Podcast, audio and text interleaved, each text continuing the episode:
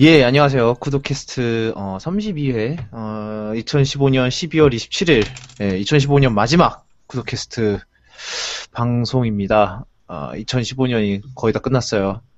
살다 보니 오늘 한 해 잘 보내셨는지 모르겠네요. 그래 뭐 잘 보내셨을 수 있고 아니면 뭐 좀 힘든 한 해가 되셨던 분들도 있을 거고. 예.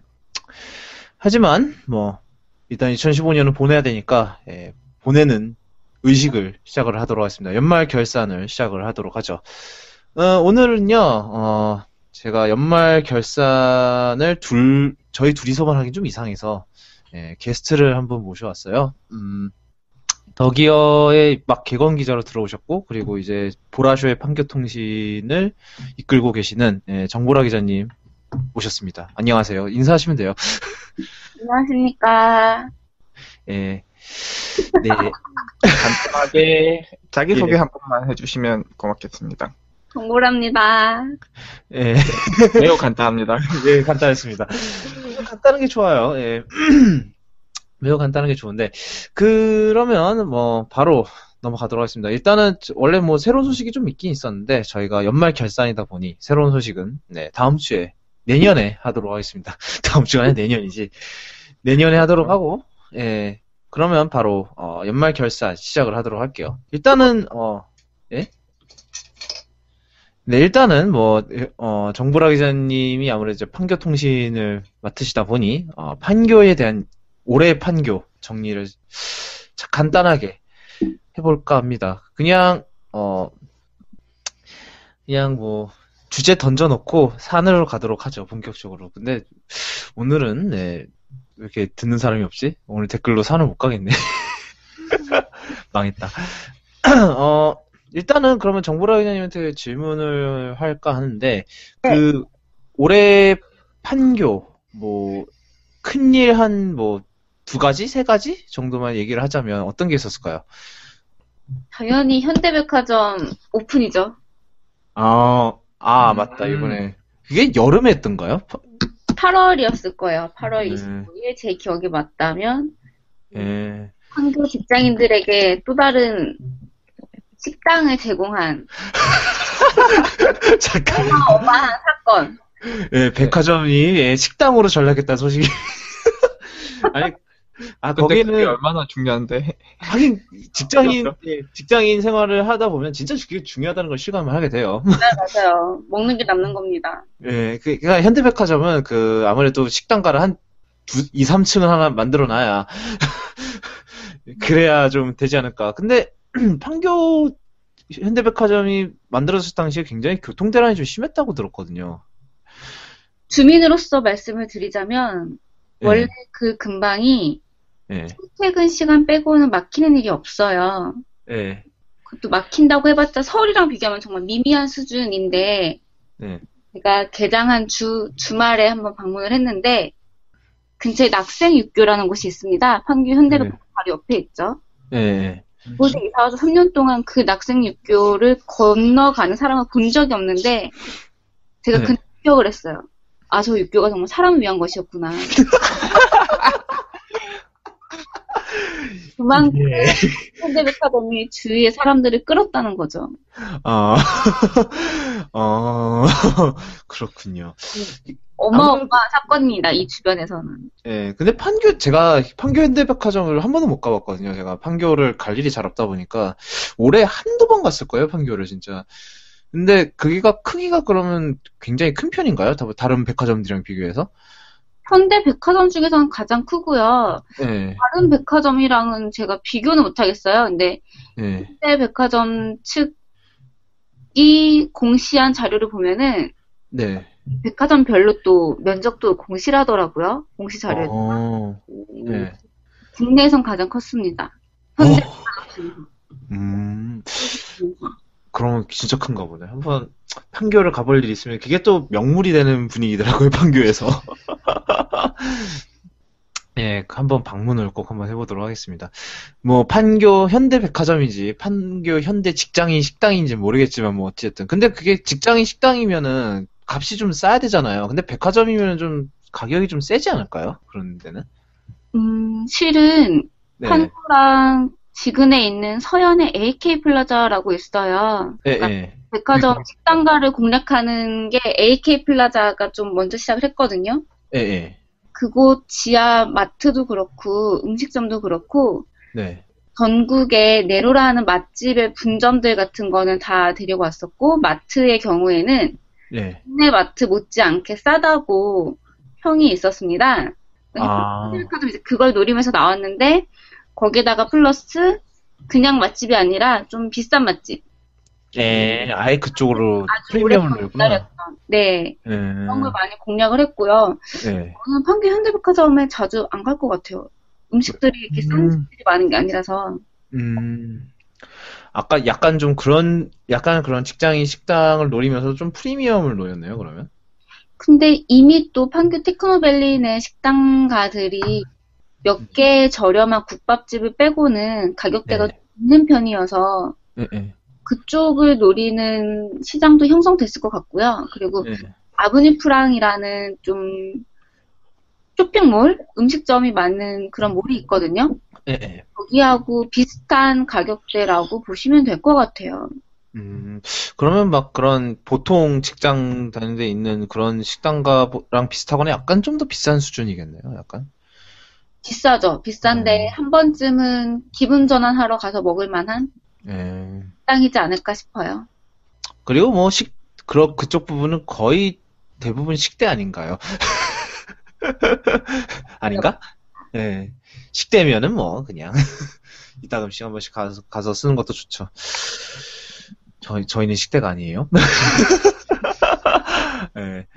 하여튼 네, 그러면 뭐 판교 현대백화점이 있었고 그리고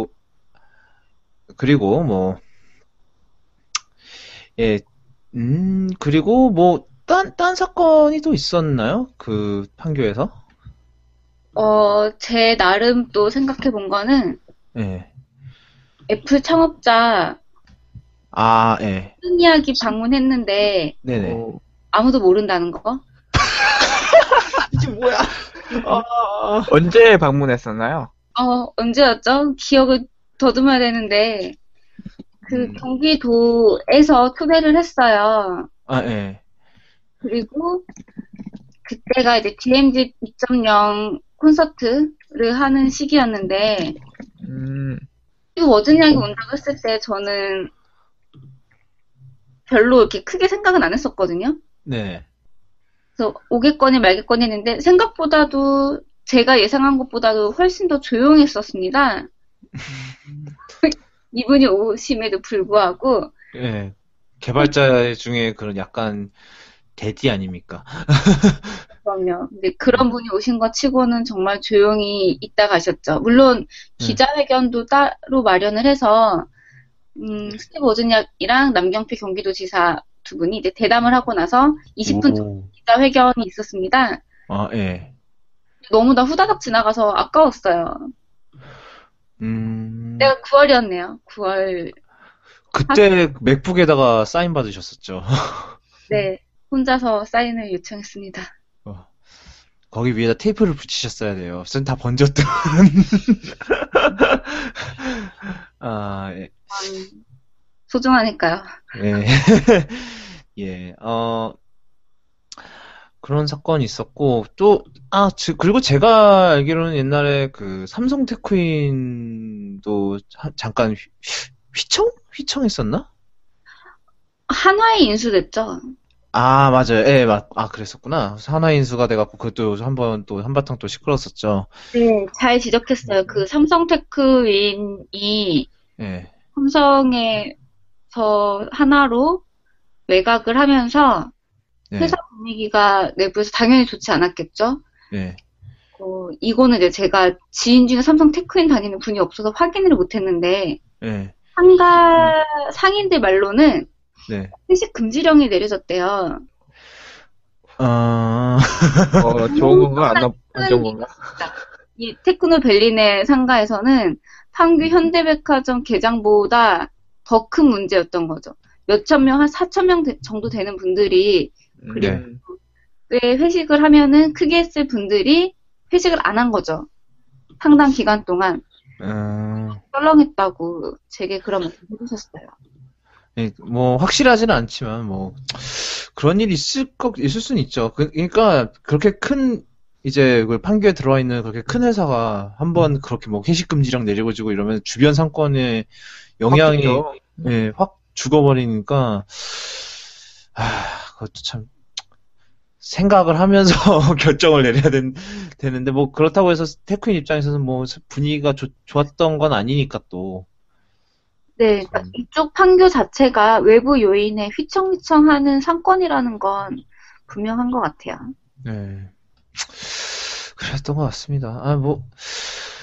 네, 그런 거를 또 다른 걸로는 또 그런 사건도 있었죠. 이번에 작년에 이제 다음과 카카오가 합병을 해서 다음 카카오가 됐는데 올해 이제 그 다음을 지우고 그냥 카카오로.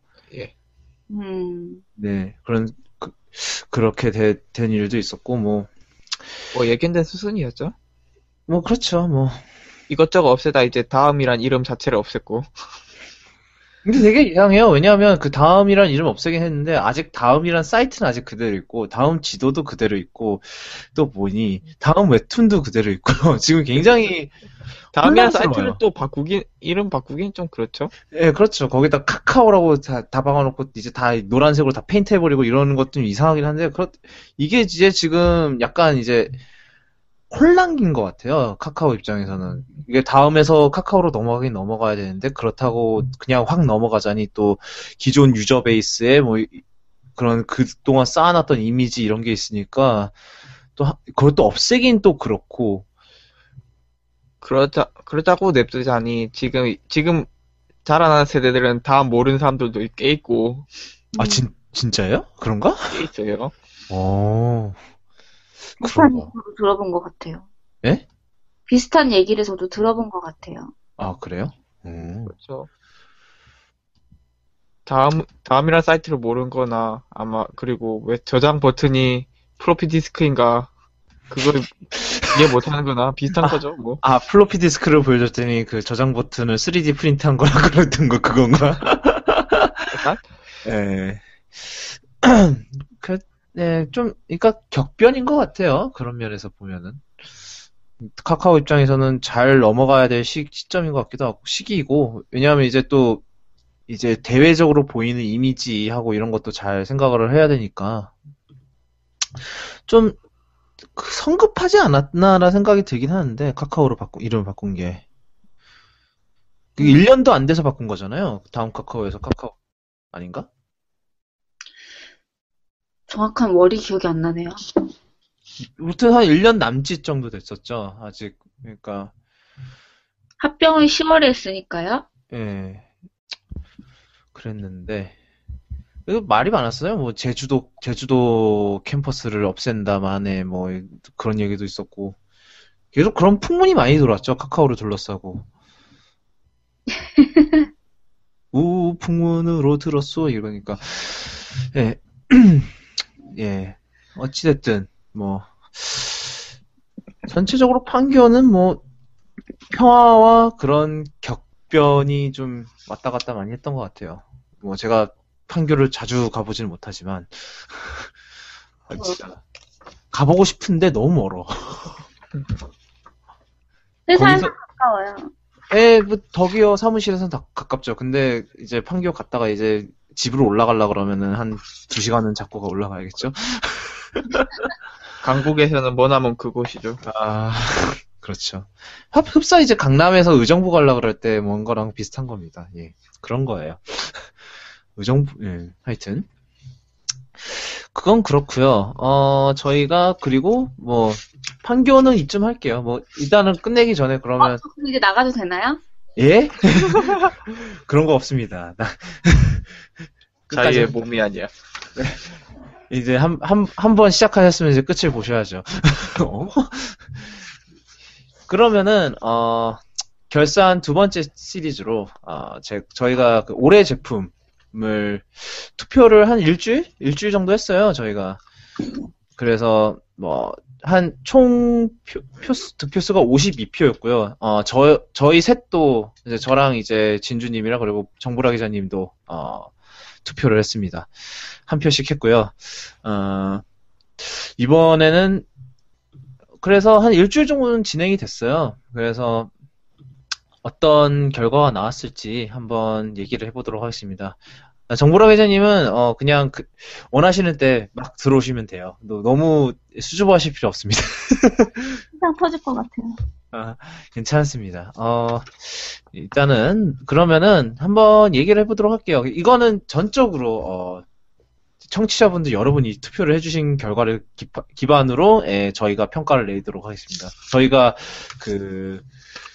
BS를 외칠 수도 있어요. 하여튼 시작을 하도록 하겠습니다. 일단은 올해 스마트폰 부문인데 아마 이제 제가 투표지를 만들었을 때 가장 선택지가 많았던 분야였던 것 같아요. 꽤나 많은 휴대폰이 나왔고 올해. 예, 뭐 늘 그렇죠. 매년 꽤나 많은 휴대폰들이 2차졌고.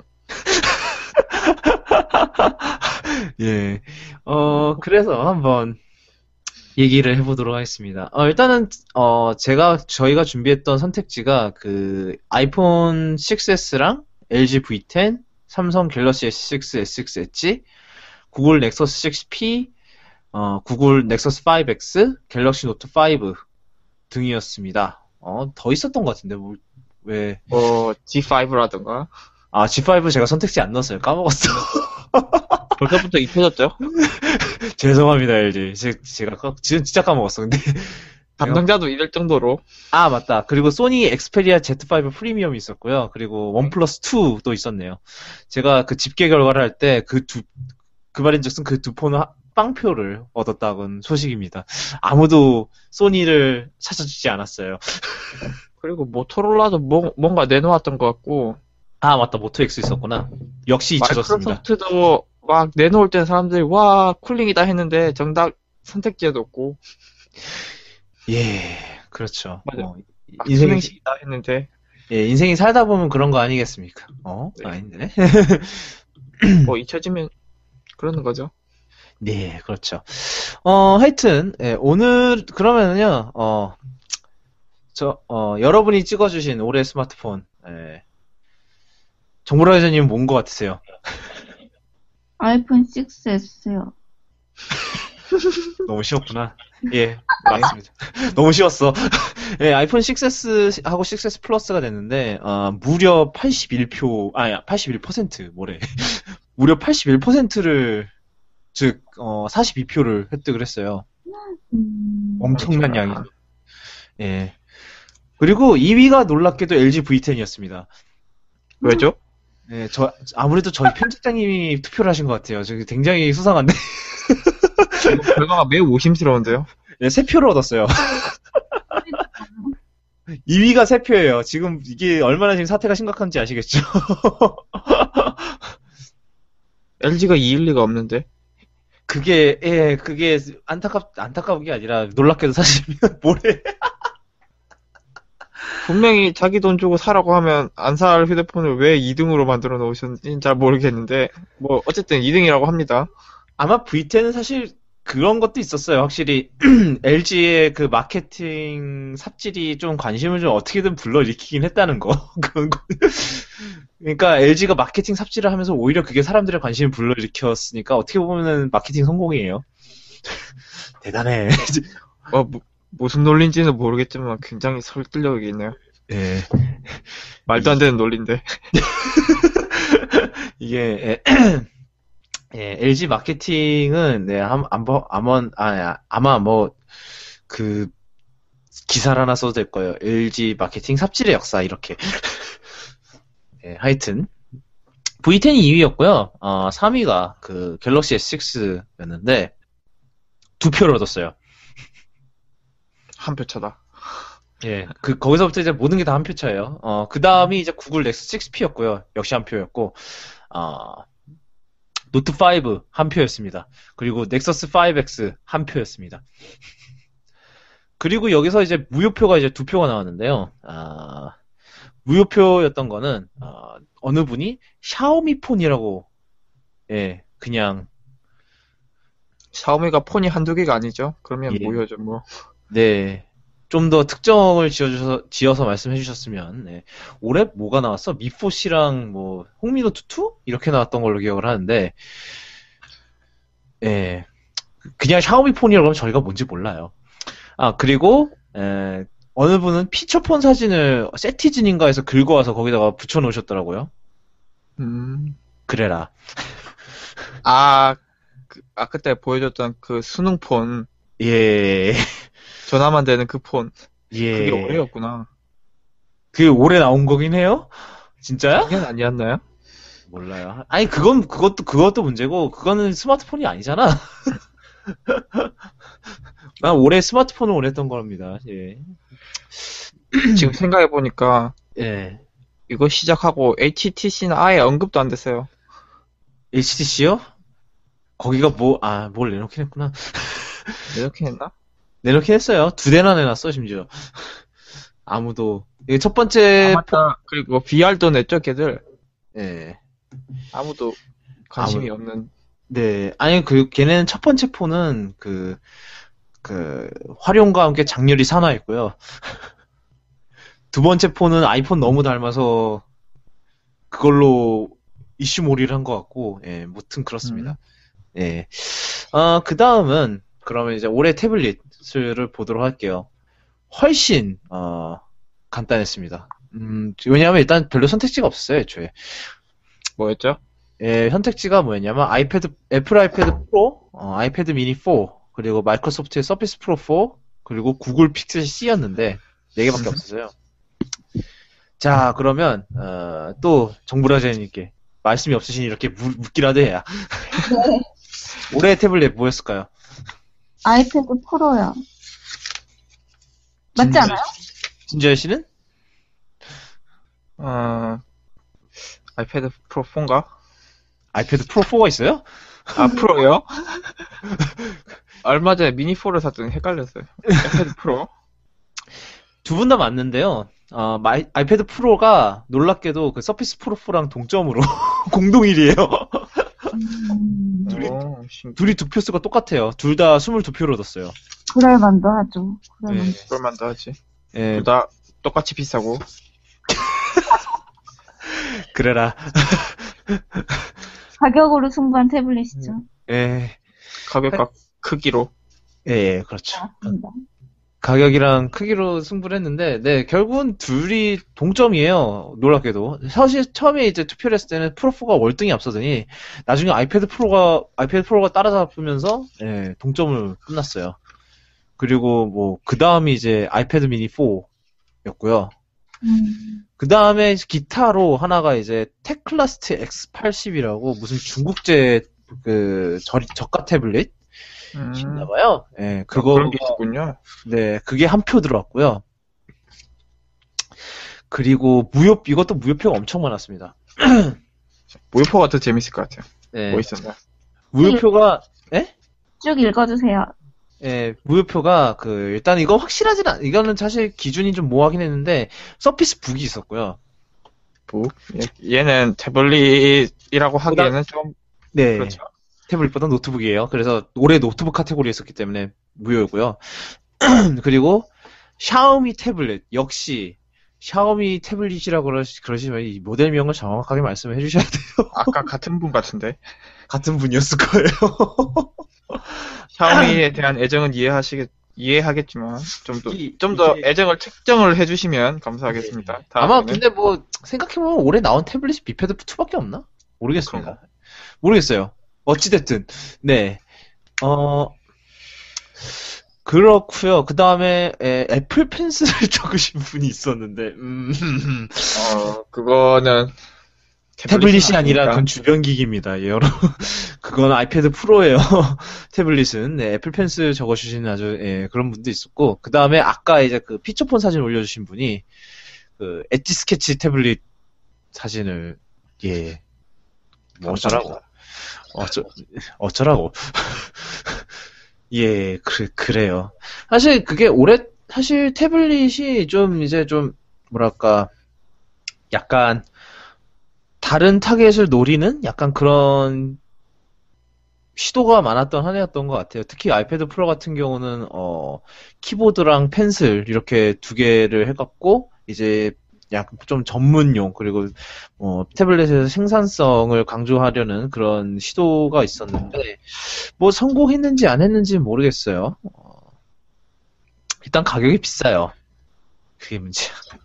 비싼데 왜 이렇게 주변 사람들은 다 사는 것 같고. 진짜요? 난 주변 사는 사람 못 봤는데. 근데 사놔도 딱히 제대로 쓰는 거 못 보겠고. 그렇죠. 네. 그렇습니다. 태블릿 일단은 동점이에요. 되게 놀라웠던 부분인데 아마 이번 투표 중에서 유일한 동점이었을 거예요. 그래? 둘 다 1등 할 만한 제품이니까. 네. 그렇죠. 서피스 프로 4 같은 경우는 뭐 이제 서피스 시리즈 완성했다라는 평을 많이 들었죠, 이번에. 그렇죠. 네. 네. 하여튼 근데 뭐 서피스는 그냥 개인적인 생각인데, 예, 윈도우는 여전히 태블릿 쓰기 힘들어요. 여전히. 그거는 예, 그거는 변하지 않는 것 같아요. 윈도우 10에서도. 예, 윈도우 10에서도. 네, 그 다음, 그러면 올해 스마트워치 항목을 한번 보도록 할까요? 일단은, 선택지를 불러드리자면, 애플워치, 모토360 2세대, 기어 S2, 화웨이 워치, 그리고 LG 워치 어베인, 이렇게 있었어요. 네. 더 있었나? 이게 다 있구나. 오케이. 이거 같은 경우는 제가 좀 사과를 드려야 되는 게 제가 까먹고 처음에 투표를 만들었을 때 그 기타 항목을 까먹고 안 넣었어요. 그래서 기타가 없었기 때문에 약간 좀 표가 몰렸을 가능성은 없지 않아 있습니다. 그거에 대해서는 좀 사과를 드리고 그러면 또 정보라 기자님한테 올해 스마트워치 애플워치야. 예. 이것도 너무 예, 이것도 뭐 사실 예. 맞추기가 굉장히 쉬웠었는데요. 일단은 1위가 애플 워치였어요, 실제로. 75%의 득표율을. 엄청나죠? 네, 39표를 획득을 했고요. 그 다음에 2위가 삼성 기어 S2에요. 기어 S2. 예. 기어 S2가 8표를 얻었어요. 아무래도 이제 애플 워치 같은 경우야, 뭐, 당연히, 뭐, 좋아하는 사람, 싫어하는 사람 많았지만 어찌됐든 제일 성공적인 제품이 있고 일단 예. 여기 이 중에서는 예 그렇죠. 그리고 물론 뭐 허점이 있긴 했지만 그래도 스마트워치를 다시 예, 재시동을 건 제품이죠. 네. 네. 그리고 삼성 기어 S2 같은 경우는 삼성이 처음으로 디자인을 생각한 스마트워치를 내놨다는 평이 있었고요. 그리고 이제 원형 배제를 돌리는 이제 UX, 새로운 UX 방식도 호평을 많이 받았었어요. 그렇죠. 다른 스마트워치와는 아주 차별되는 방식으로. 예, 그렇죠. 그런 면에서 호평을 많이 받았었고요. 그러면 이제 또 밑으로 내려가 볼까요? 3위가 모토360 2세대 한 표였고요. 한 표? 예, 그리고, 그 다음이 LG 워치 어베인. 한 표였고요. 한 표? 예, 그리고 화웨이 워치 한 표였습니다. 그래도 여긴 0표가 없었어요. 다 고루고루 한 표씩 받았습니다. 왜냐면 기타가 없었기 때문에. 예. 근데 그래도 기타 항목에 하나 적어주신 분이 있었어요. 기타 항목에 이제 태그웨어 커넥티드 워치가 아직 출시가 아직 안 됐죠? 됐어요. 됐죠. 네, 그냥 출시가 됐는데, 이게 예상외로 인기가 많다고 해요. 그래서, 태고이어도 깜짝 놀라서 열심히 또 생산을 하고 있는데, 지금 주문해도 내년 6월에나 받아볼 수 있다고 그러더라고요. 와우. 신제품이 나올 때 새로 받겠네요. 예, 네, 신제품 나올 때 받겠죠. 무슨 낸도로이드도 아니고, 7달을 기다려.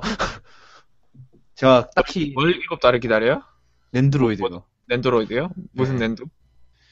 제가 이번에 퍼스트 오더 스톰트루퍼, 스타워즈에 나오는 스톰트루퍼를 주문을 했는데, 7월에 나온대요. 와우. 기다려야죠. 어찌됐든, 네. 그래서 태고요가 이제, 어떻게 보면 이제 처음으로, 나름 이제 명품 시계 메이커라고 부를 수 있는 이제 회사들 중에서 처음으로 이제, 스마트워치를 만든 거죠. 그런 면에서는 좀 기념비적인 제품이라고 할 수 있을 것 같아요. 내년엔 더 많은 이제 명품 시계 회사들이 또 참여를 할지 두고 봐야겠죠. 그럼요. 태그웨어에서 낸 스마트워치는 네. 기존의 제품보다 좀 딴 라인으로 해서 나온 건가요? 네, 무슨 아예 커넥티드라는 라인업을 새로 만들어서 내놨을 거예요 아마. 그런 싸서도 좋아하신 건 아니에요? 태그호이어, 네? 태그호이어라는 라벨이 박혔는데, 네. 얘는 좀 더 싸서 스마트워치는 좀 더 싸서 좋아한 건 아니에요? 그럴 수도 있어요. 네, 그럴 수도 있어요. 그냥 잘 몰라서. 사실 예, 가격이 좀 싸긴 해요. 뭐, 원래 이제 태그웨어 워치 이제 시계보다는 싼 건 사실이고요. 아무래도 그런 것도 좀 있겠죠. 그리고 그 태그웨어가 좀 공격적으로 마케팅을 하고 있는 게 이제 이 태그웨어 커넥티들이 2년 동안 쓰면은 2년 동안 쓴 다음에 거기에 이제 추가금을 얹으면은 이제 그 또 다른 이제 원래 이제 뭐 기계식 시계 카레라 시계를로 바꿔준다. 라는 딜을 내세웠어요. 근데 지금 뭐 카레라가 기본 가장 싼 게 600만 원 정도 한대요.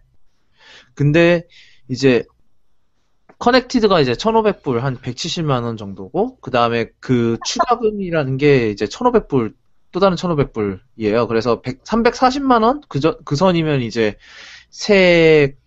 아예 새로운 카레라 시계를 살 수 있는 거니까 그거에 좋아하는 사람도 있다 그러더라고요. 2년 전에 선 주문하는 셈이네요. 약간 그런 셈인 것 같아요. 네. 그런 게 있어. 예, 그런 식으로 좀 공격적인 마케팅 하는 것도 좀 도움이 되지 않았나 이런 생각이 들고요. 그리고, 무효표도 하나 있었습니다. 어느 분이신지 모르겠는데, 핏빛을 써셨더라고요. 그걸 스마트라고 쳐야 되는지는 좀 애매하죠. 뭐, 그래요. 시간을 알려주긴 하는데, 그게, 알림이 오나요? 알림, 되나? 앱은 되나? 앱은 확실히 안 되죠, 근데. 아무도 모름. 아니, 사실 저희 사무실에서, 어느 분이 스마트워치 잠깐 써본다, 2세대 애플워치 나올 때까지 임시로 뭘 쓴다고, 이제, PP에서 어디서 가져오셨어요. 누구한테서 받았나봐. 근데, 알림이 안 온다면서, 자꾸 테스트 알림 좀 보내달라는데, 계속 보내도 뭐 아무것도 안 오는 거예요. 그래서 알림이 안 오나보다. 이러고 있긴 한데, 네. 알림이 되는지, PPC 알림이 되는지 아시는 분이 있으면은, 네, 댓글로 달아주십시오, 예. 네. 그냥 뭐 스마트 만복이네요. 예, 스마트 그냥 뭐 그거죠. 피트니스 밴드인데 원래는 누가 거기다가 스마트워치라고. 예. 사실 PPC 근데 올해 신제품을 내놓긴 했어요. 아무도 모름. 네, 그냥 그쯤을 하죠. 네, 앱은 없다고. 예. 오. 예, 앱은 없습니다. 예, 그러니까요. 하여튼 네. 그쯤 하고요. 스마트워치, 네, 애플워치였어요. 올해 스마트워치. 예. 그 다음, 올해 노트북인데요. 제일 선택지가 적었던 항목입니다. 그 말인 즉, 올해는 제대로 된 노트북을 내놓은 회사가 생각보다 많이 없었다. 저희 눈에 띄는 노트북이 생각보다 많이 없었던 거죠. 어떻게 보면. 약간 그것 좀 일리가 있는 것 같고요. 예. 일단은 선택지가 이제 마이크로소프트 서피스북이 있었고, 그다음에 애플 12인치 맥북, 그리고 델의 XPS 랩탑이 있었습니다. 그러면 또 정보라 기자님한테 올해의 노트북 뭐였을까요? 12인치요. 이건 개인적으로 마음에 드셔서인가요? 아니면은 내가 쓰고 있으니까? 아. 사인을 받았으니까? 막. 그렇죠. 땡! 틀렸습니다. 사실 서피스북이에요. 뭔데요? 서피스북이 차지를 했어요. 왜죠? 서피스북이 25표로 48.1%로 1위고요. 맥북이 20표를 받았습니다. 5표 차이가 났는데. 일단 서피스북 얘기를 한번 해보도록 할게요. 올해 이제 마이크로소프트가 갑자기 노트북을 만들기 시작한 네, 그 제품인데 사실 그 마이크로소프트가 노트북을 만들었다라는 그거를 그거를 빼고는 솔직히 글쎄요. 그러니까 마이크로소프트가 해보고 싶은 하드웨어 기술을 죄다 때려 박은 것 같긴 해요. 뭐 이제 뭐 키보드 베이스에다 그래픽 카드 넣었다든지 뭐 이런 식으로 많이 하긴 했는데 그게 근데 모르겠어요. 저는 개인적으로 사실 저도 저 같아서도 이제 맥북을 꼽았을 것 같은데 네, 많은 분들이 예, 서피스 북을 뽑으셨더라고요. 예, 난 써보니까 맥북은 이제 12인치는 굉장히 좋은 제품이고 사실 예, 맥북이 USB-C, 그러니까 어떻게 보면 맥북이 아니었으면은 USB-C는 지금만큼의 그런 스포트라이트를 받았을까라는 생각이 들더라고요. 아무래도 그 맥북이 그 USB-C를 하나만 넣는 그런 과감한 선택을 하지 않았더라면 안 됐을 것 같아요. USB-C가 지금만큼 이렇게 활성화가 됐을 것 같지는 않거든요, 개인적으로. 그런 것도 있죠. 아니 뭐 그냥 이제 뭐 핸드폰이 왜 스마트폰이야 뭐 그래요 나오긴 하니 계속 이게 꾸준히 나오니까 상관이 없는데 이제 이런 컴퓨터 쪽 PC 쪽 그런 액세서리 USB-C 액세서리 시장이 활성화되진 않았을 것 같아요 지금만큼 지금도 솔직히 좀 부족하다라는 생각이 좀 들긴 하는데 예 근데 아마 근데 그거 이제 맥북이 아니었으면 그나마 더 없었겠죠. 네. 네. 그 점도 높이 사지만 가장 중요한 건 이제 노트북을 백팩에 안 들고 다녀도 된다. 숄더백에 넣어도 전혀 네. 부담이 안 가면서도 이제 뭐 태블릿 들고 다니듯이 들고 다녀도 아무런 부담이 없어서 너무 좋았어요 저는. 물론 이제 얘가 이제 열 받으면 가끔씩 뭐 사파리도 뽑고 이래서 그거는 좀 많이 짜증나긴 했는데 네. 충분히 감안하고 쓸만했죠.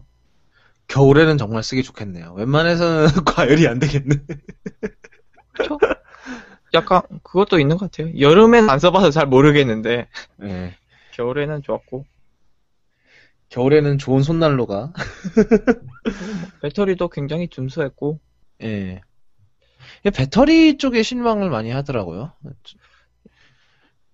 얘가 뭐 로드가 좀 강하게 걸리면은 배터리가 오래 안 가는 것 같기도 한데 일반적인 작업에서는 뭐 애플이 말하는 10시간까지는 안 가더라도 뭐 7-8시간은 충분히 가더라고요. 뭐 배터리에 실망하시는 분들은 뭐 이걸로 뭐 포토샵을 돌린다던가 하시는 분들 같은데 아니 사실 굳이 포토샵까지 돌릴 필요 있나요? 크롬만 돌려도 크롬은 버리죠? 예, 코드캐스트 공식이 아니라 진준님 공식입니다. 이거는 예, 크롬 버리죠. 예, 판사님 저는 그런 말 안 했어요. 예, 정보라 기자님은 지금 쓰고 계시잖아요, 맥북. 네, 12인치 쓰고 있습니다. 어떤 것 같으세요? 저는 대만족이에요. 더 길게 말해야 되나요? 예. 네. 뭐 제일 왜 만족했나요? 뭐 이런 거 예를 들자면 와 휴대폰 외장 배터리로도 노트북이 충전이 돼요. 뭐 이런 거? 아 그러라. 아 그렇게 써본 적은 없고요. 제가 평소에 하는 작업들이 고사양을 네. 요하는 건 없거든요. 웹 검색을 많이 한다던가 그냥 간단한 사진 편집 그리고 글쓰기 정도만 하는데. 얘는 들고 다니는데 부담이 없으니까 그 작업을 할 때 뭐 동네 카페 갈 때에도 들고 네. 갈까 말까 이걸 고민하지 않아도 되는 거죠.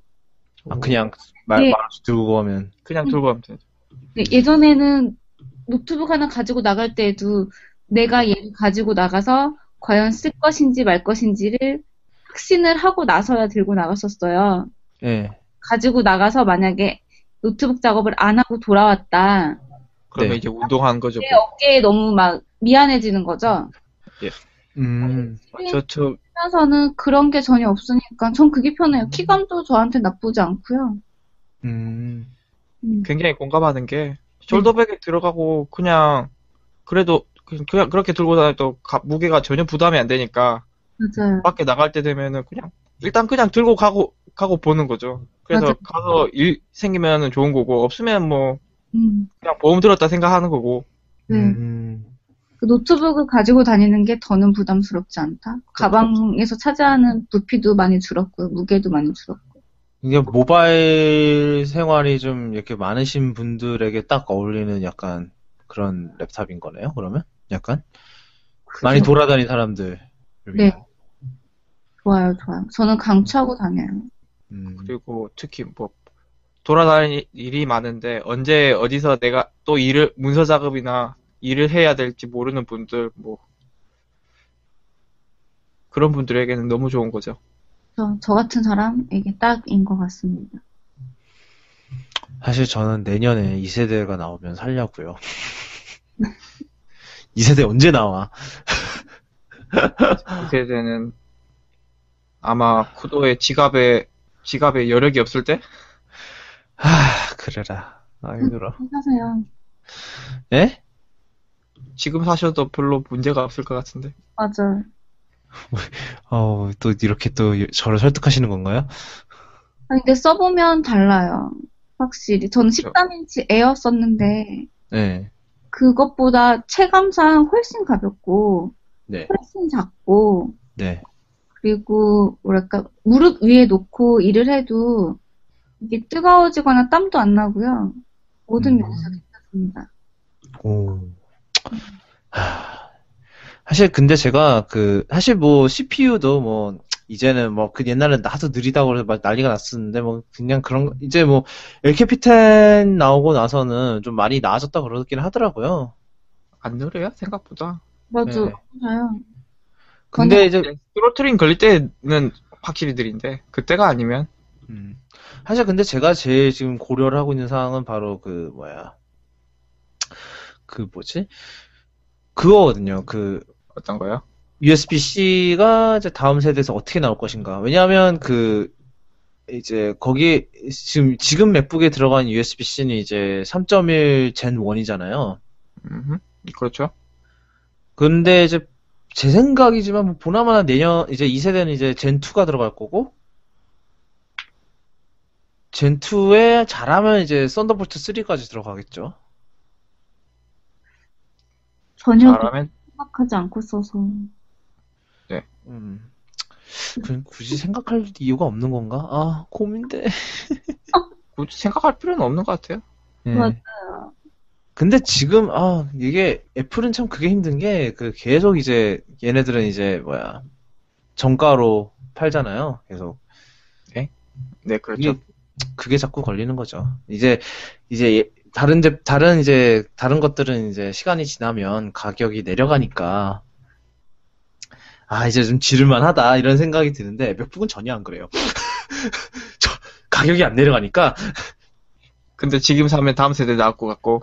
그러니까 만약에 막 여름 이제 뭐 정보라 기자님이 그랬던 것처럼 여름에 샀거나 뭐 이랬으면은 이거 솔직히 뭐 이제 아저씨가 샀던 이제 진주님이 샀던 타이밍이나 그때쯤에 샀으면은 그때쯤이면은 뭐 그래도 그게 크게 후회는 안 할 것 같아요. 근데 지금 사면은 굉장히 후회할 것 같아.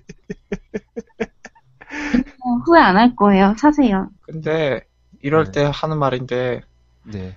살까 말까 전전긍긍대는 것보다 그냥 사서 쿨하게 지르고 쓰다가 뭐 새 거 나오면 그러려니 하면서 후회하는 게 훨씬 더 나은 것 같아요. 맞아요. 살까 말까 고민한 것보다. 맞아요. 그랬구나. 근데 중요한 게 1등이 서피스 프로였는데 정작 우리는... 맥북 얘기만 하고 있고 이게 뭐죠? 저희 없어요. 왜냐하면 저희가 선정한 건 맥북이었으니까요. 그렇죠. 예. 그리고 우리의 그 산악 때는 참 지르라고 또 부추기고 있어요. 이분들아. 이분들아. 이쯤 되면 살 때도 됐는데, 징하다. 근데 리퍼는 없네요, 맥북이 지금. 아직은 리퍼빗이 나올 시기가 아닌가 봐요. 꽤 지났는데, 나온 지 벌써 8개월이 되다 가는데, 아직도 리퍼 제품이 안 났다는 게 참 그게 놀랍긴 하네. 다들 잘 쓰고 있나 보죠. 근데 진주 아저씨 팔았다며요. 아, 네, 저는 이제 노트북을 밖에서 쓸 일이 없어져서. 어. 아니, 근데, 그니까, 사실 저 아저씨가 이제 판다 그랬을 때, 그때 살짝 고민을 했어요. 살까, 저거를. 고민을 하고 있는데, 순식간에 저 아저씨가 팔더라고요. 다른 사람한테. 저도 생각보다 너무 빨리 팔려가지고. 그니까. 네, 그래서 제가. 팔아야지 하고 게시판 글 올렸는데, 5분 뒤에 글이 뭐냐. 그날, 이제 저녁에 문자가 온 거예요. 살래요? 네, 그러세요. 얼마에 파셨어요? 115만 원이었나? 예? 저 아저씨는 기본, 기본 사양이었어요. 1.1, 256 기가. 그래도, 하긴, 네. 저도, 제가 중고로 그 가게에 탔거든요. 아. 그러니까 되게 싸게 샀어, 생각해보면. 그렇죠? 그러니까. 대단해. 중고로 샀던 것의 상태가 거의 미개봉 수준이었기 때문에. 엄청난. 부럽다. 야, 저희 1호 청취, 1호 라이브 청취자님, 막 그렇게 링크 올리지 마세요. 뭐 하는 거야, 지금? 무슨 링크예요? 뭐 재밌는 링크? 자꾸 그거 뭐지? 자꾸 맥북 사라고 링크 올리고 계세요, 지금. 저분 참 무섭네. 제가. 아, 이쯤 되면 사세요, 좀. 맞아. 아, 지금 잔거 없어요, 사실, 근데. 월급 들어와야 돼. 네, 그리고. 예, 하여튼. 이제 1위를 한 맥북, 1위를 한, 뭐였죠? 그래라. 무슨, 서피스북에 관심을 좀 줘봅시다. 아주. 홀대 됐죠, 홀대. 네. 아주 뭐요? 잠깐만요. 맥북 얘기하다가 까먹었는데. 하는 거야, 이게. 아, 예, 죄송합니다. 진행이 매끄럽지 못했던 점 사과드립니다. 예. 하여튼, 네. 네, 서피스북 얘기를 좀 해보도록 할까요, 그러면? 네. 네, 그렇죠. 노트북 중에서, 네. 노트북이기도 하면서, 네. 태블릿으로 변환도 가능한. 그런 류의 제품은 많았는데, 그때까지 제대로 된 제품이 솔직히 없었어요. 그런데 이제 마이크로소프트에서 처음으로 제대로 된 그런 하이브리드 제품을 내놓았다고 생각하시면 될 것 같고. 네. 네, 서피스북은 왜 1위를 한 거죠? 방송에서 다루지도 않는데 그냥 청취자분들이 뽑으신 건데 저희가 그냥 무시하기로 한 거지. 예, 어찌됐든 지금 얘기하잖아요. 예, 댓글이 참 그렇습니다. 네. 어찌됐든 저희가 서피스북 같은 경우는 사실 그런 생각을 계속 하긴 해요. 굳이 사야 되나? 아니, 예, 그거 말고 이제. 굳이 위에를 떼게 만들 필요가 있었나? 아, 그게 MS가 밀고 있는 키워드잖아요. 그렇긴 한데 저는 그게 그렇게 큰 메리트라고 생각을 안 하거든요. 저는 솔직히 그것 때문에 쓸데없이 가격이 올라간 것 같아요. 떼고 한 20만 원 싸게 하는 게 더 나을 것 같다, 그 생각인가요? 예.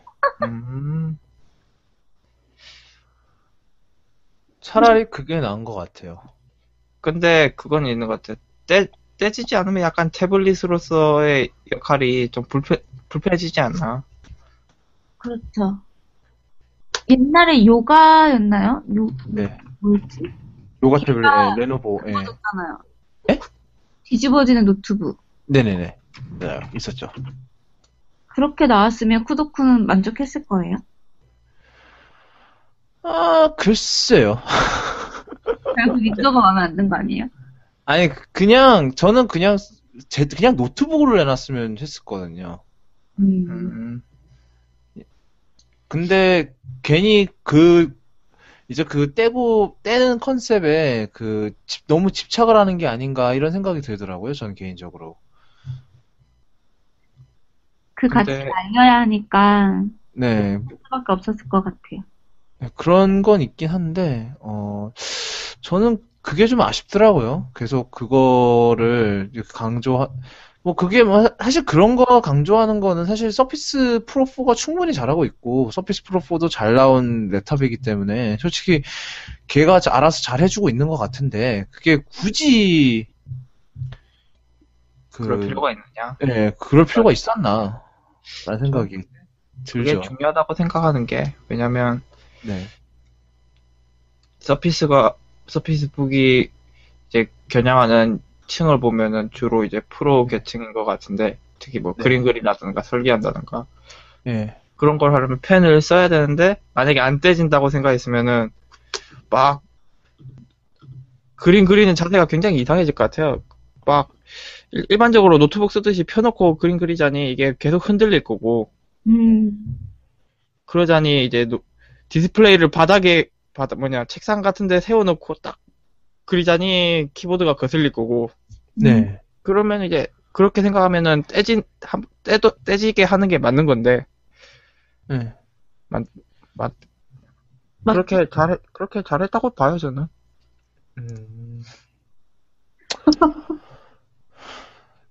네. 우리 네. 방송에 네. 댓글 참여하시는 분들은 네. 2명뿐인 거예요? 오늘은 2분이시네요. 아, 그래요? 네. 평소에는 그거에 한 2배 정도 돼요. 아, 그래요? 예. 재밌다. 뭐, 이 정도로도 예, 저희는 이런 작은 관심도 참 감사하면서 하고 있습니다. 네, 그렇죠. 감사하네요. 막 댓글도 열심히 달아주시고. 네. 이분들의 이제 그런 이제 등산 정신에 저희가 예, 입각하여 등산하죠. 예, 이분들 취미가 저희를 산으로 보내는 건데. 네. 그렇죠. 저희는 여기 왜 있죠? 예, 저희를 산으로 보내기 위해 있으신 겁니다. 예. 대단한 분들이시네요. 예.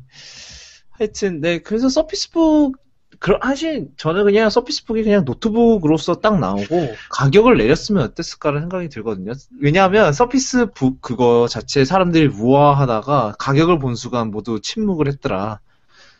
가격을 본 순간 모두가 제정신을 찾았다더라. 이런 얘기까지 이런 우스갯소리까지 있었거든요. 예, 요즘 히말라야가 1위라던데, 예, 그래라. 하여튼, 네, 그래서, 저는, 네, 이런 컨셉으로는 좋은데, 예. 이게 그런 태블릿을 떼는, 그게 태블릿으로 떼면 또 배터리가 한 2시간 정도밖에 안 간대요. 그 문제도 있고. 하여튼, 네, 좀, 저는 개인적으로 좀 아쉬웠던 것 같아요. 차라리 그냥 노트북 자체에 집중을 했으면 더 낫지 않았을까라는 생각이 들어서 어차피 서피스 프로 4가 그 태블릿 방면에서 잘해주고 트윈원 쪽에서는 잘해주고 있으니까 굳이 그럴 필요가 있어요. 네. 그러면 이제 다음 제품을 한번 보도록 할까요? 네. 네. 너무 오래 한 것 같아. 아, 네. 그 다음은 네, 올해 카메라. 일단 2위는 이제 관심도 안 주는 건가요? 예? 아 3위요? XPS요? 아 XPS? 네, XPS 같은 경우는 제가 좀 나중에 추가시키긴 했는데, 그 XPS, 데라 XPS 같은 경우는 요번에 그 거의 거의 베젤이 없는 이제 13인치 하고 이제 나중에 15인치도 내놨는데, 둘 다 정말 디자인이 좋아요. 사실 저는 윈도우 랩탑 중에서는 얘네들이 제일 좋은 것 같아요. 근데 이제 델이라는 네임 밸류 때문에 별로 안 좋아하는 분들도 좀 있는데, 제일 괜찮은데, 네. 왜 그런지는 잘 모르겠고요. 그리고 우리나라에서 가격이 엄청 비싸요. 왜냐하면 이게 이제 현지화인가요? 예, 아니 현지화가 아니라 나름 현지화긴 하네. 그 높은 이제 고사양 모델만 들어왔어요 우리나라에. 아. 저사양 모델은 아예 판매를 안 하기 때문에 가격이 이제 미국 같은 경우는 시작이 뭐 799달러인가 이런데. 그건 좀 아쉽네요. 예, 우리나라는 뭐 158만원, 160만원. 예. 예, 후딱후딱 하도록 하겠습니다. 너무 노트북에서 산을 너무 많이 갔어. 그러면은 예, 지금 항의가 들어오고 있어요. 항의가 들어오고 있습니다. 예. 예. 몇 시야? 1시간 넘었구나. 빨리 해야겠다. 올해 카메라. 예, 얼른 하도록 하죠. 올해 카메라. 일단은 선택지가 어디 갔냐? 빨리 해야 되는데 선택지가 뭐였냐면 올해 카메라 선택지는 소니의 알파7R2, RX1R2, 캐논의 EOS 5D, ODS하고 ODSR, DX01, 라이카 Q, 그리고 기타 이렇게 있었는데요. 이거 정보라 기자님이 카메라는 잘 모르신다고 하셔서 이거는 진주님한테 물어볼게요. 빨리 네. 넘어가도록 하죠. 네. 뭐였을까? 얘기해보세요. 7R2? 네, 맞았어요. 잘 맞추신다, 다들. 왜냐면 제일 비싼 애니까. 아니구나. 라이카 Q가 더 비싸요.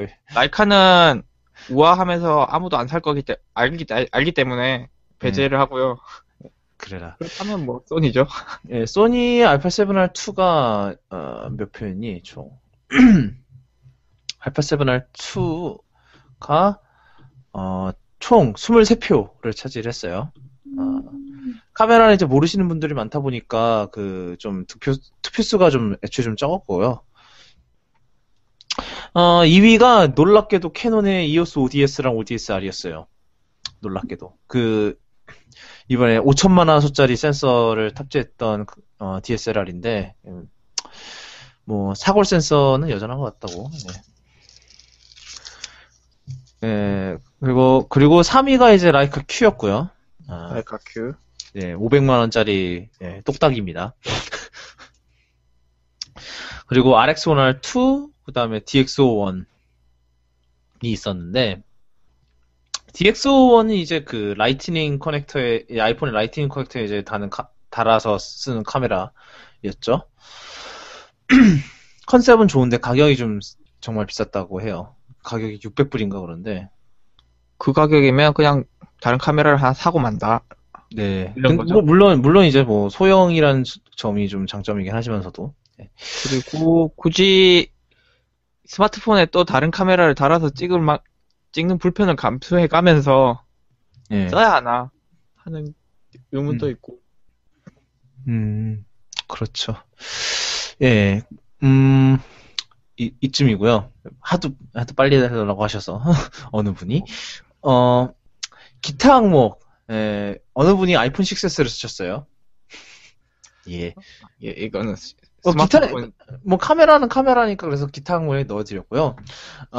무료 항목에 예, 드론에 달린 카메라라고 하셨는데 이게요, 이게 그거 아십니까? 그 드론에 DSLR이 달려 있을 수도 있고요, 고프로가 달려 있을 수도 있어요.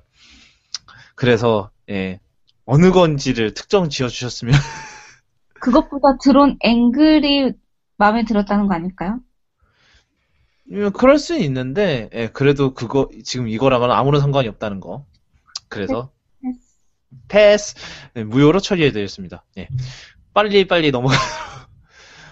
올해의 게임 콘솔 올해는 사실 새로 나온 게임 콘솔이 없었어요. 그랬기 때문에 그냥 올해 가장 좋은 한 해를 보냈던 게임 콘솔을 뽑아달라고 저희가 부탁을 드렸었는데 선택지가 이제 PS4, 엑스박스 1, Wii U, PC 그리고 기타 이렇게 있었습니다. 근데 뭐 정 기자님 1위가 뭐였을까요? 플스요. 네, 맞습니다. 잘 맞추신다니까. 왜 플스였을까요? 왜 플스로 찍으신 거죠? 플스밖에 없으니까요. 그렇진 않아요. 콘솔도 아니다. 한사님, 저는 그런 말 하지 않았습니다. 후보를 할 만한 게 플스 아닌가요? 뭐, 일단은 플스가 33표를 차지해서 1위를 차지했고요. 그 다음에 2위가 이제 PC, 놀랍게도. 그 다음에 3위가 엑스박스 1이었고요. 위유는 단 한 표도 득표하지 못했습니다. 위유, 우리나라에서 안 팔아요, 참고로. 그렇죠. 미국에서 딱 한 번 써봤는데, 네. 좋긴 한데, 이걸 그 돈 주고 사라고 하면은 안 살 것 같아요. 그래요. 예. 그래서 엑스박스 1이 안타깝게 3인데 저는 엑스박스 1이 올해 그래도 뭐 좀 약간 재기의 발판을 마련했다 이런 생각을 하긴 했거든요. 근데 많은 분들에게는 아직 그런 거 예. 저는 사실 헤일로를 좋아하기 때문에 예, 약간 빠심이 들어갔을 수는 있어요. 예, 하여튼 기타 항목은 없었고요. 예. 왜냐 위유가 빵표이기 때문에. 네. 모바일을 찍어주신 분도 없었어요. 뭐 그건 저희가 모바일이라고 했어야 될 것 같긴 한데, 뭐 어찌됐든. 예, 그 다음은, 네, 뭐 이렇게 엄청나게 초스피드로 가고 있죠. 네. 그 다음에 올해의 게임, 는 좀 많았어요, 선택지가. 선택지가 뭐가 있었냐면, 배트맨 아캄 나이트, 위쳐3, 헤일로 5 가디언스, 스타 워즈 배틀프런트, 스플래툰, 이렇게 있었어요. 못 알아듣겠어요. 네. 예. 저도 잘 모르겠어요. 그냥 한국어로 다시 할게요. 한국어. 한국식 영어로 다시 하겠습니다. 배트맨 아캄 나이트가 있었고, 위쳐3가 있었고, 헤일로 5 가디언스, 그리고 스타워즈 배틀프론트, 스플래툰, 이렇게 5개가 있었는데요. 올해 나온 게임 중에 스타크래프트도 있었고. 예, 근데 제가 까먹었어요. 이게 집단지성이 아니기 때문에. 그리고 저 혼자 한 거기라. 예. 또 뭐 있었지? 베타 서비스긴 한데 오버워치도 있고. 베타는 빼라고. 지금 주문받고 있는데 찾아야 되지 않나요? 아닌가? 뭘 주문을 받아요? 뭔 주문? 예, 지금 예약 주문 받고 있는데. 에이, 예약 주문은 당연히 아니죠. 릴리즈가 다 내년인데. 네, 그럼 뭐 그러면 네. 봅시다. 빼고. 하여튼 네 빼고요. 하여튼 그 이 5개인데 5개인데 어느 게 득표 진주님 한번 찍어보시죠 이번엔. 오 어렵다. 나 보기를 제대로 이해 못한 관계로 하나 찍어봅시다. 안 하게 날 수 있겠다 이건. 스타워즈 머시커시기? 배틀프론트 아니에요. 네. 아. 위쳐3가 됐는데 사실 굉장히 뭐 좋은 평가를 받았던 게임이에요. 위쳐3. 근데 문제는 저도 몰라요 이 게임이 뭔지. 망했어요. 저도 뭔 게임이 몰라요. 사실 제가 올해 게임을 많이 안 해서 그런데 이제 위쳐3가 이제 13표를 얻었고요. 그 다음이 이제 스타워즈 배틀프론트. 그러니까 꽤 가까웠어요. 진주님의 세상이. 예, 11표로 2위였고, 그 다음에 3위가 이제 헤일로5 가디언스, 그리고 4위가 배트맨 아캄 나이트. 이렇게 했고, 예, 스플래툰은 1표 받았습니다. 이 스플래툰을 투표해주신 분이 스플래툰 선택지를 만들면은, 스플래툰 투표가 많이 들어올 거다라고 호언장담을 하셨는데, 현실은 자기 혼자만 투표하셨어요. 이렇다니까. 이럴 거면 왜. 예, 그리고 기타 항목으로, 폴아웃4가 있었고요. 사실 이건 폴아웃은 제가 까먹었어요. 폴아웃도 있었는데, 역시 안 해본 게임이라 까먹고 있었어요. 그리고, 이건 이제 정보라 기자님이 찍어주신 걸로 아는데, 분비치가 있었습니다. 익명 아닌가요, 익명? 우리 죄송합니다. 사실 근데, 이번에 투표받은 것 중에서 유일한 모바일 게임이었어요. 그런 거 생각하면 좀 나름 의미가 있는 게 아닌가 생각이 들어요. 모두가 다 알게 한 분비치. 예. 근데 흥미로웠던 거는 이제 뭐 올해 뭐 온라인, 이제 PC 온라인 게임도 많이 나왔었잖아요. 근데 PC 온라인 게임은 이름을 하나도 못 올렸다는 점. 나오는 것마다 뭐 온갖 뭐 서비스 장애 이런 거에 많이 시달리긴 했었다고는 들었는데, 예. 네. 사실 올해는 이런 이제 PC에서 하는 온라인 게임한테는 좀 별로 좋은 한 해는 아니었던 것 같아요. 예. 롤도 뭐 시끌시끌했었던 것 같고, 제 기억엔. 롤도 그렇게 좋은 한 해를 보내지는 않았던 것 같아요, 제가 알기로. 어찌됐든, 네, 게임은 이 정도고요. 저는 이 중에서 헤일로5랑 배트맨 아캄 나이트밖에 안 해봤네. 사실 배틀프론트는 베타만 해봐서, 예. 예. 제가, 네, 그렇습니다. 어찌됐든, 그 다음, 예, 올해의 영화. 사실 이게 선택지가 제일 많아요. 스마트폰보다 더 많아. 정신이 하나도 없었어요. 그래서 선택지를 일단 먼저 말씀을 드리면, 제가 어떤 걸 했었냐. 킹스맨 시크릿 에이전트, 매드맥스 분노의 도로, 어벤져스 에이즈 오브 울트론, 주라기 월드, 앤트맨, 마션, 007 스펙터, 스타워즈 깨어난 포스, 그리고 베테랑. 유일하게 국내 영화 하나 추가를 했고요. 보기에서 왠지 쿠도의 영화 취향이 나온 것 같아요. 예, 제가 생각나는 거 그냥 적었으니까요. 어쩔 수가 없다니까. 수가 없다니까, 그거는. 수가 없어요. 이 보기에서 이거 만드는, 영화도 그렇고, 보기에서. 아니, 어쩌겠어요. 저 혼자 만들었는데 어쩌라고. 나 혼자 만들었는데. 잘하셨어요, 잘하셨어요. 네, 잘했어요. 네. 하여튼, 정보라 기자님, 뭐였을까요? 왠지, 마션? 네. 땡. 그러면 진주님? 땡, 진주님? 뭐가 있지? 스타워즈. 네, 맞았습니다. 스타워즈요? 네, 스타워즈가 1위에요. 사실 굉장히 놀랐어요, 저는, 솔직히. 왜냐하면, 우리나라 사실 스타워즈가 많이 알려진 영화가 아니거든요. 근데 스타워즈 뛰어난 포스가 1위를 차지했습니다. 게다가 이제 물론 이제 상당히 여기 있는 리스트 중에서 가장 최근에 개봉한 영화라는 점을 감안을 하긴 해야겠지만서도, 예. 그래서 이제 올해 영화 항목이 유일하게 이제 제가 이제 중복 투표를 허용한 경우인데, 일단은 깨어난 포스가 이제 15표를 얻었고요. 그리고 2위가 킹스맨이랑 매드맥스의 동점이었어요. 또다시 각각 12표씩 얻었어요. 그리고 세 번째가 마션 10표. 그리고 4위가 공동 4위인데 이제 공동 4위가 아니구나. 기타였구나. 4위가 이제 007 스펙터였고 그다음에 5위가 쥬라기 월드랑 베테랑이 동점이었고 그 다음에 6위가 이제 마블 영화가 사이좋게 하나씩이었어요. 어벤져스랑 앤트맨 이렇게였고요. 사실 그 쥬라기 월드가 사실 올해 가장 지난주에 말씀드렸듯이 가장 많은 흥행을 기록했던 영화인데 사실 이게 가장 재밌었던 영화냐라고 물으시면 가장 재밌었던 영화는 아니긴 한데 예. 그래서 재밌는 영화긴 했고요. 재밌긴 했고, 예. 예전 시리즈랑 크게 내용이 변하진 않았고. 예.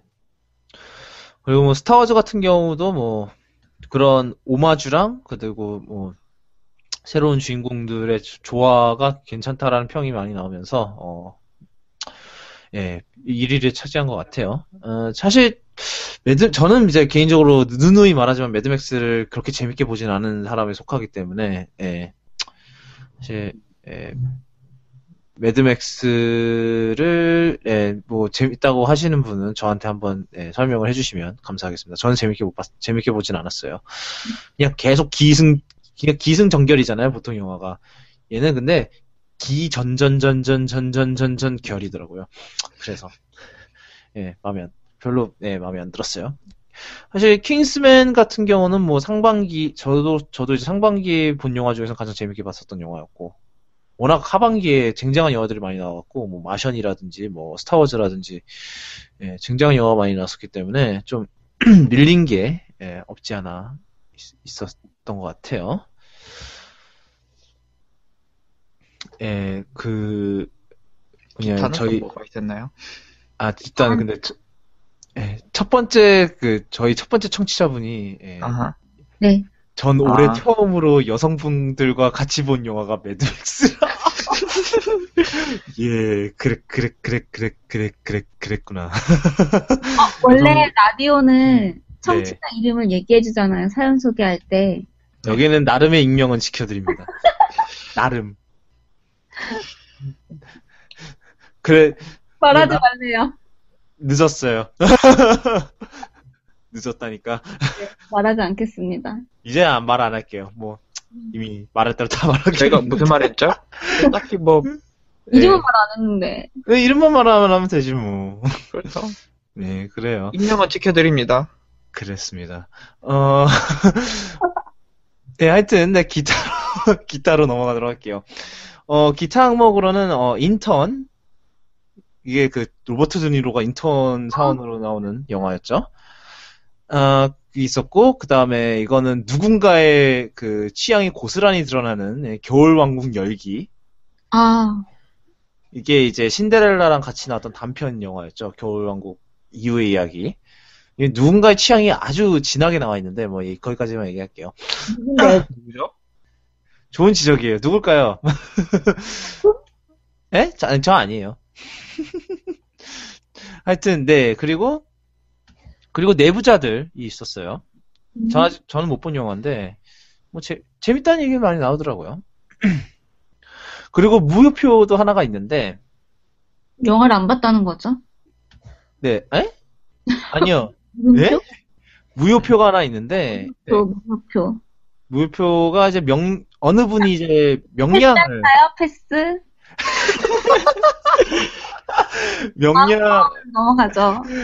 어느 분이 명량을 넣어주셨는데, 예, 명량은 작년 영화였습니다. 네, 그쯤 하죠. 작년 여름에 개봉했었어요.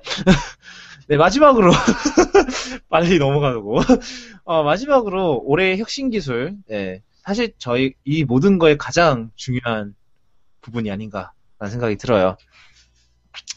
아, 사실 무효표가 가장 많이 나왔던 곳이기도 하고. 무효표가 더 궁금해. 일단은 이거는 그 제가 따로 선택지를 안 만들고 그냥 주관식으로 답변을 받았어요. 그래서 좀 몇 가지 부분은 이제 좀 비슷한 카테고리가 있으면 좀 묻고 이런 식으로 해서 정리를 했습니다. 그래서 일단 1위가 뭐였을까요? 정 기자님?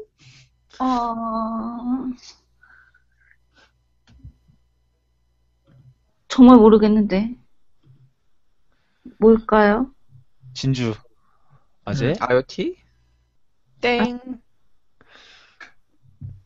클라우드? 땡.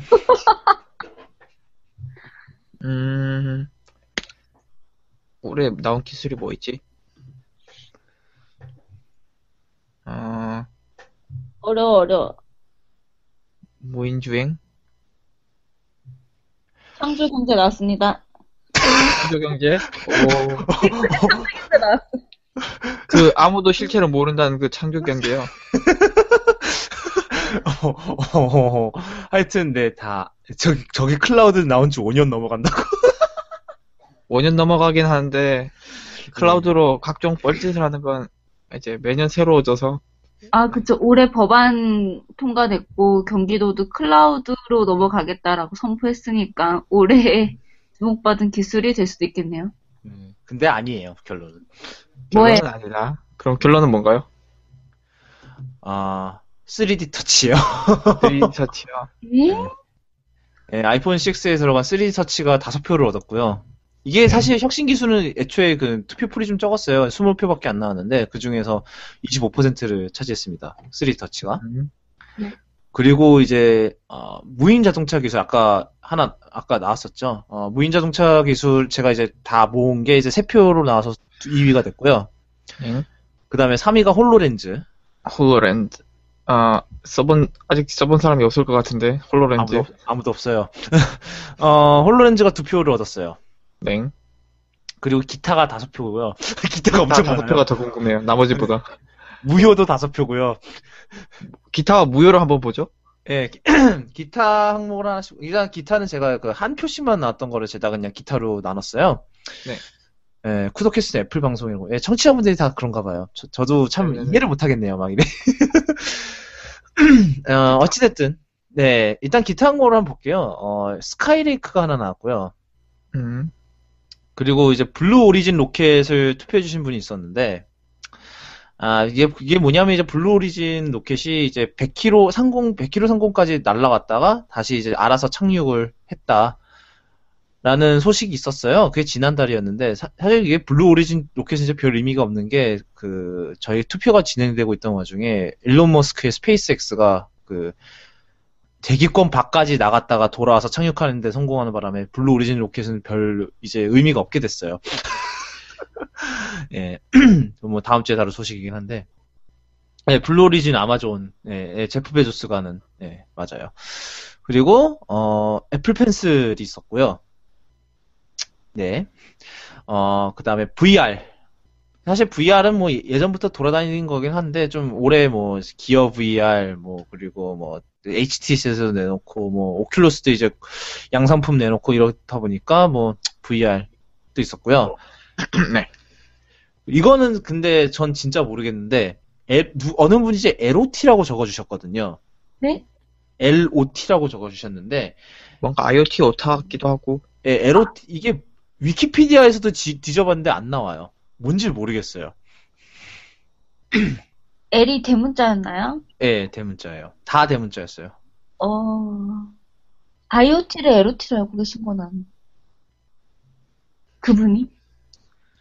혹시 이거 봐. 아. 오타래요. 익명을 요구하신 분이 LOT가 IoT 오타라고 하셨는데 이분 아저씨였군요. 어디서 내빼지 마세요. 이미 늦었어. 예, 하여튼 IoT였던 걸로. 예, 알겠습니다. 예, 그래요. 아, 힘들어.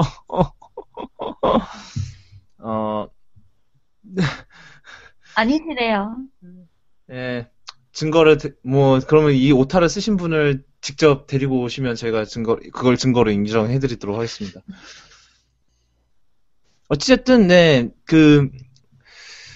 이렇게 다 있는데, 3D 터치 같은 경우는 압력을 감지하는 이제 터치 기술인데, 이게 내년에 내년에 나온 스마트폰의 4분의 1이 3D 터치와 비슷한 기능을 탑재할 거다라는 이런 얘기가 있었고, 아, 펭귄님이었다고요? 예, 나중에 확인하도록 할게요. 지금은 중요한 게 아니니까. 어쨌든.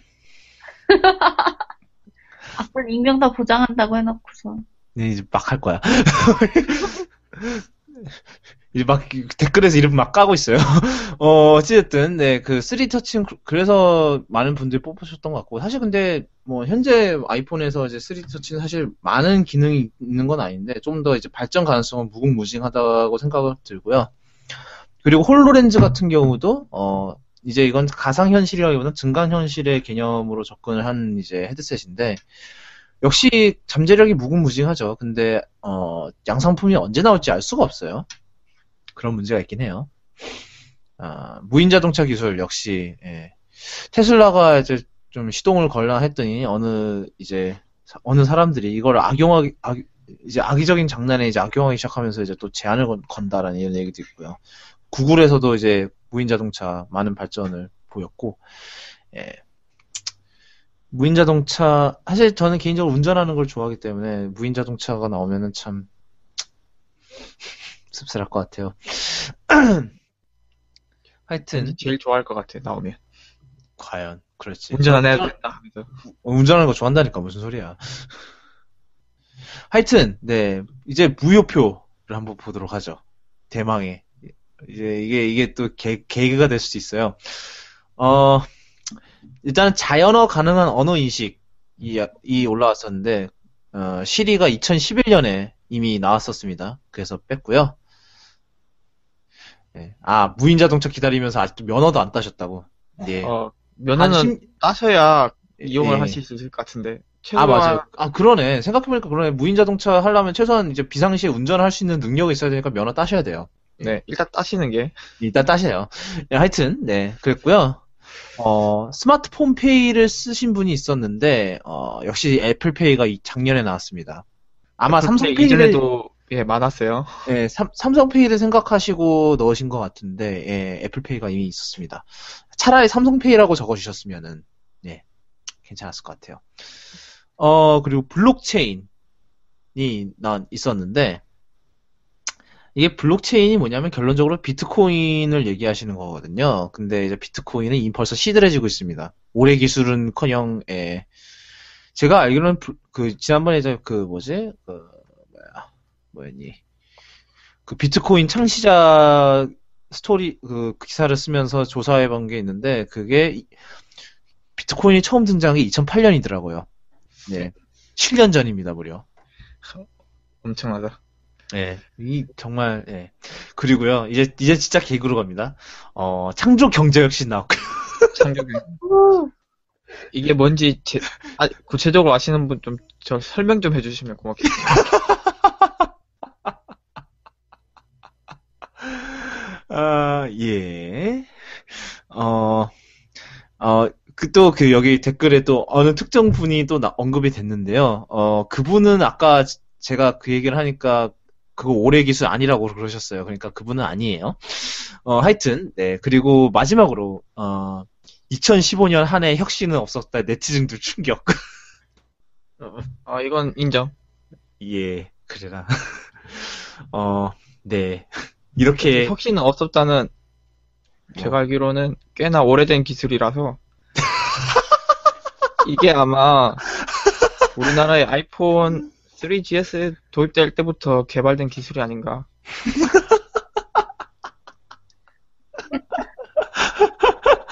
아, 사실 근데 그게, 근데 그 기술이 정말 화제가 된 게 이제 스티브 잡스가 사망하고 나서였죠. 특히 그때 이후로 많이 그랬었던 것 같아요.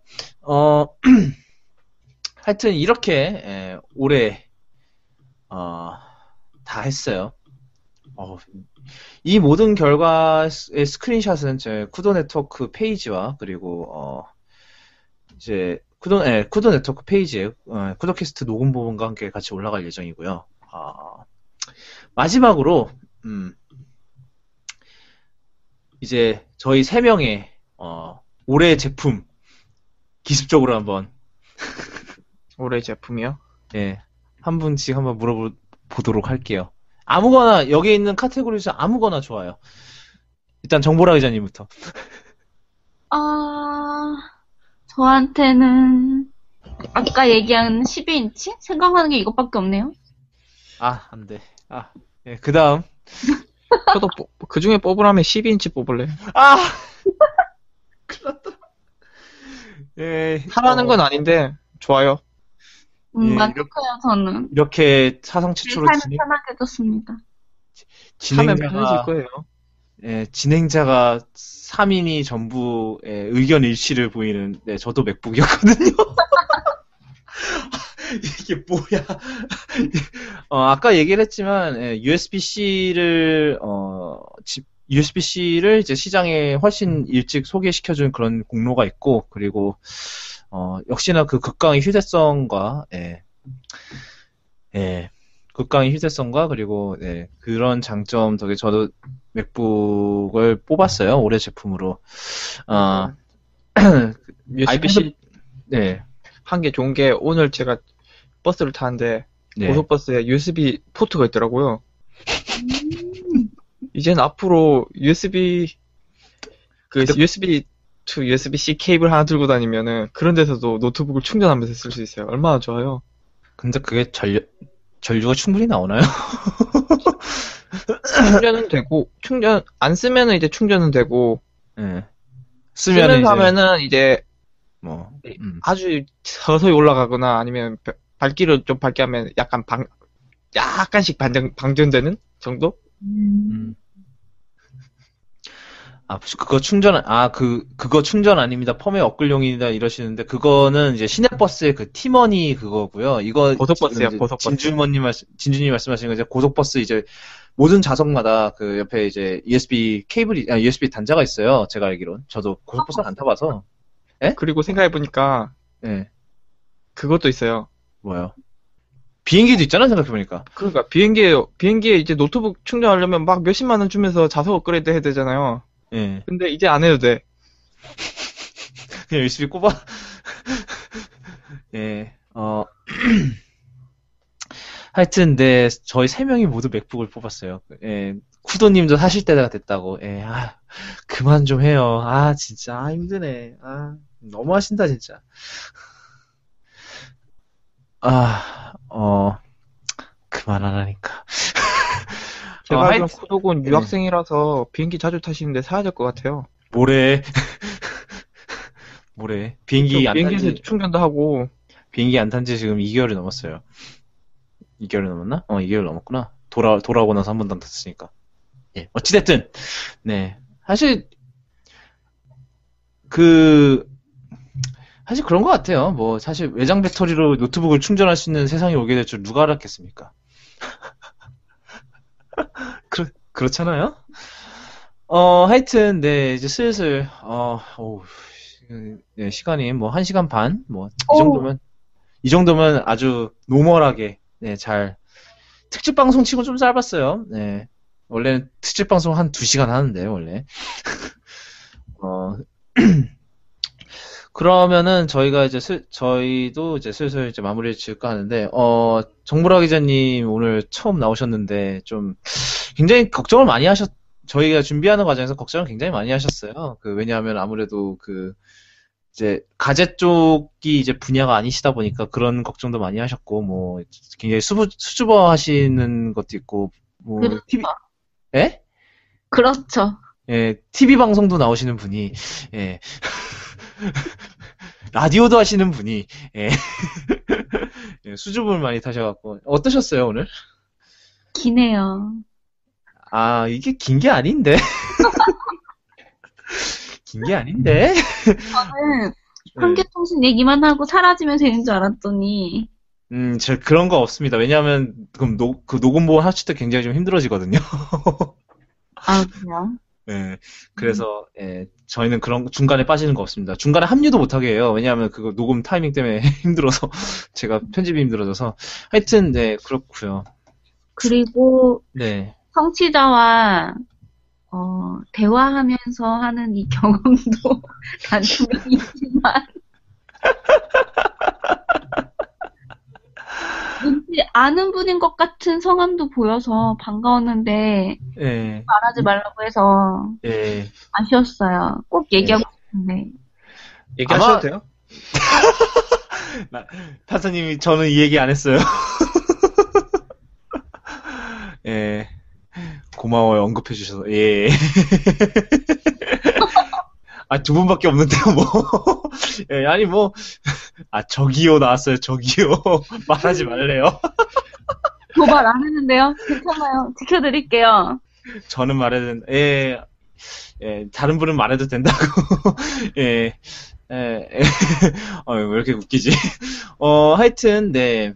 저희는 공정한 익명성을 보장해드립니다. 예. 어찌됐든, 네, 저희 이제, 연말입니다. 2015년이 거의 다 끝나가요. 뭐, 한 해, 뭐, 다양한 일이 있었던 한 해긴 한데, 뭐, 여러모로, 예. 뭐, 좋은 일, 안 좋았던 일, 뭐, 모두 발판 삼아서, 다가오는 2016년에, 청취자 여러분들과 청취자 가족분들, 그리고, 예, 있으시다면, 예, 청취자분들의 또 다른 소중한, 예, 한짝, 뭐 한쪽? 한짝? 예. 그런 분들까지, 모두, 힘찬 새해가 되기를 소망을 합니다.